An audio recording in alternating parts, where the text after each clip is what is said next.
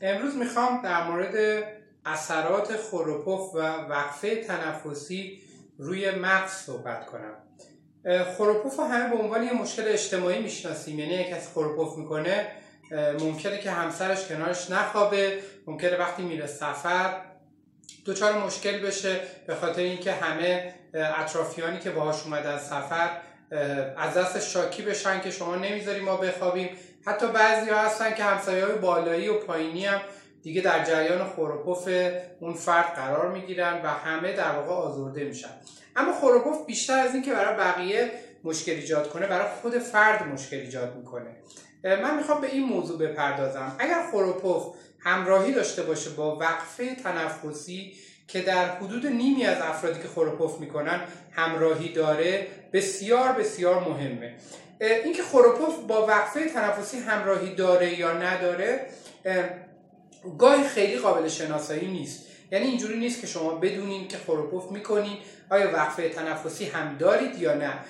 اغلب ولی اغلب افرادی که وقفه تنفسی دارن چند تا تو شرحالشون چند تا نکته مهم دارن. یکی اینکه صدای خروپوفشون بلنده و صداشو اگه در اتاق ببندن باز بیرون میره. یکی دیگه اینکه خروپوفشون تقریبا دائمیه. همیشه خروپوف می‌کنن. به پهلو بخوابن صاف بخوابن باز خروپوف می‌کنن معمولا.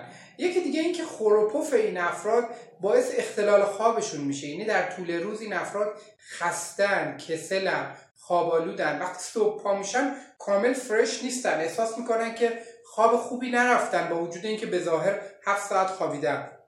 حتی افرادی که تا سرشون رو می‌ذارن میخوابن اینا خیلی هاشون وقفه تنفسی دارن. شاید بقیه فکر کنن که خیلی خوش خوشخوابن خوش به حالشون که تا سرشون رو می‌ذارن در عرض چند ثانیه خوابشون می‌بره. ولی این افراد معمولا دچار یک مشکلی در کیفیت خواب یا دچار محرومیت از خواب هستن و به خاطر همین هم هست که تا سرشون رو می‌ذارن به خواب میرن.